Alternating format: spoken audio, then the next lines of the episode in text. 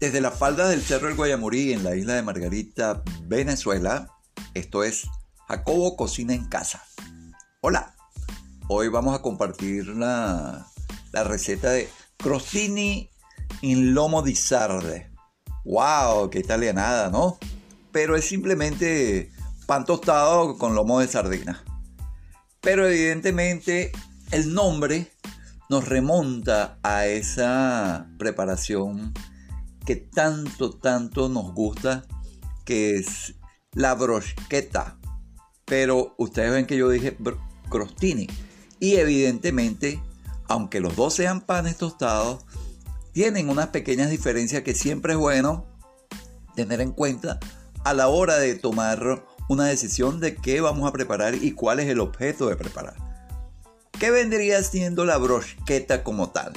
La broschetta es justamente un pan tostado, pero un pan tostado rústico, de concha gruesa, bastante ancho, el cual eh, proviene de la palabra bruscare, que eh, para los italianos la palabra significa asar a las brasas. Entonces, este pan lo colocamos en la brasa y vemos que nos deja marcada la rejilla en él y evidentemente que ese es lo característico de, este, de esta preparación.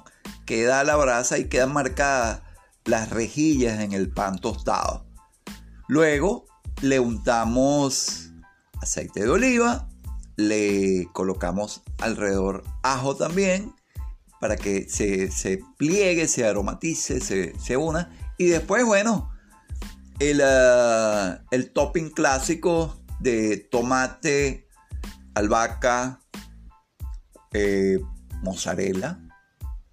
Pero esto tiene la gran ventaja que tiene multiplicidad de opciones a la hora de nosotros preparar y nos da muchísimas, muchísimas posibilidades porque es una gama de, de, de opciones que uno tiene a la hora de, de presentarlo pero siempre se considera que la broschetta es, eh, entra como una, va como una entrada.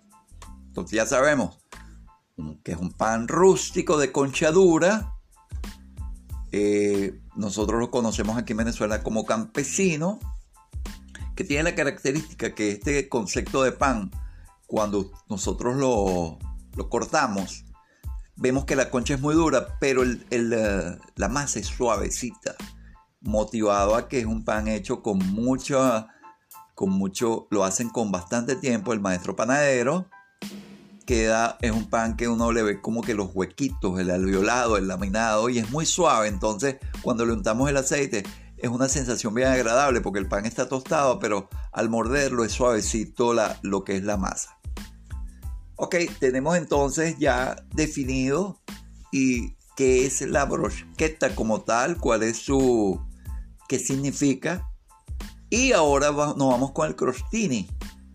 El crostini parte del mismo principio, pero con la, con la diferencia que el crostini, en vez de ser un plat, una opción como una entrada, más bien se considera como una tapa, algo para, para acompañar cierto tipo de, de situaciones. Y se utiliza otro tipo de pan, un pan menos grueso, mm, más fino, en este caso una chiviata o, lo que conocemos como una baguette. Entonces lo cortamos también eh, lateralmente y en vez de ponerlo a la brasa, este pan va a una bandeja al horno. Entonces ya tenemos una diferencia sustancial de lo que es un crostini y una brosqueta. Se diferencian en cuanto al tamaño y al tipo de, de tostado o calor que le vamos a impregnar para que tenga ese color característico. Mientras que la brosqueta nos tenemos las marcas de la, de la brasa, de la rejilla. El crostini es totalmente tostado y el tamaño es más pequeño, un tamaño como de bocado, que nada más lo llevamos y lo usamos. Yo en esta oportunidad eh, tenía una...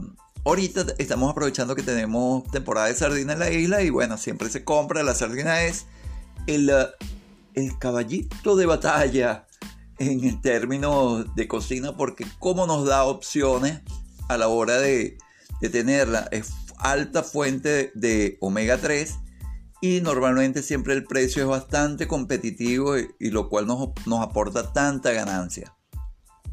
Yo agarré, em, le saqué los lomos y los sofreí en, eh, un poquito de sal y harina. Mire, y espectacular. Ah, mira, me faltó el detalle de que también la brocheta lleva sal marina. Después que nosotros le, le, untamos el, el aceite de oliva y le pasamos el ajo para que se impregne, le colocamos unos granitos de, de aceite de, perdón, de sal marina. Entonces, bueno, tenemos ese resultado. Bueno, ya hoy, como vimos, tuvimos la entrada, eh, aprendimos y tenemos este nuevo conocimiento para compartirlo, para saberlo, para tener algo agradable a la hora de comentar y con nuestras amistades, amigos, para que ese momento de estar juntos en casa con nuestros amigos y familiares sea un momento de grata recordación. Y recordarles que cualquier sugerencia, tip o cualquier tipo de, comentario a través de nuestras redes. En Instagram les recuerdo que estoy como Jacob Cuisine at Home. En Telegram me pueden conseguir como en el canal que se llama Jacobo Cocina en Casa. Bueno, será como siempre hasta una próxima oportunidad. Estamos juntos en esto y seguimos en esto. Chao.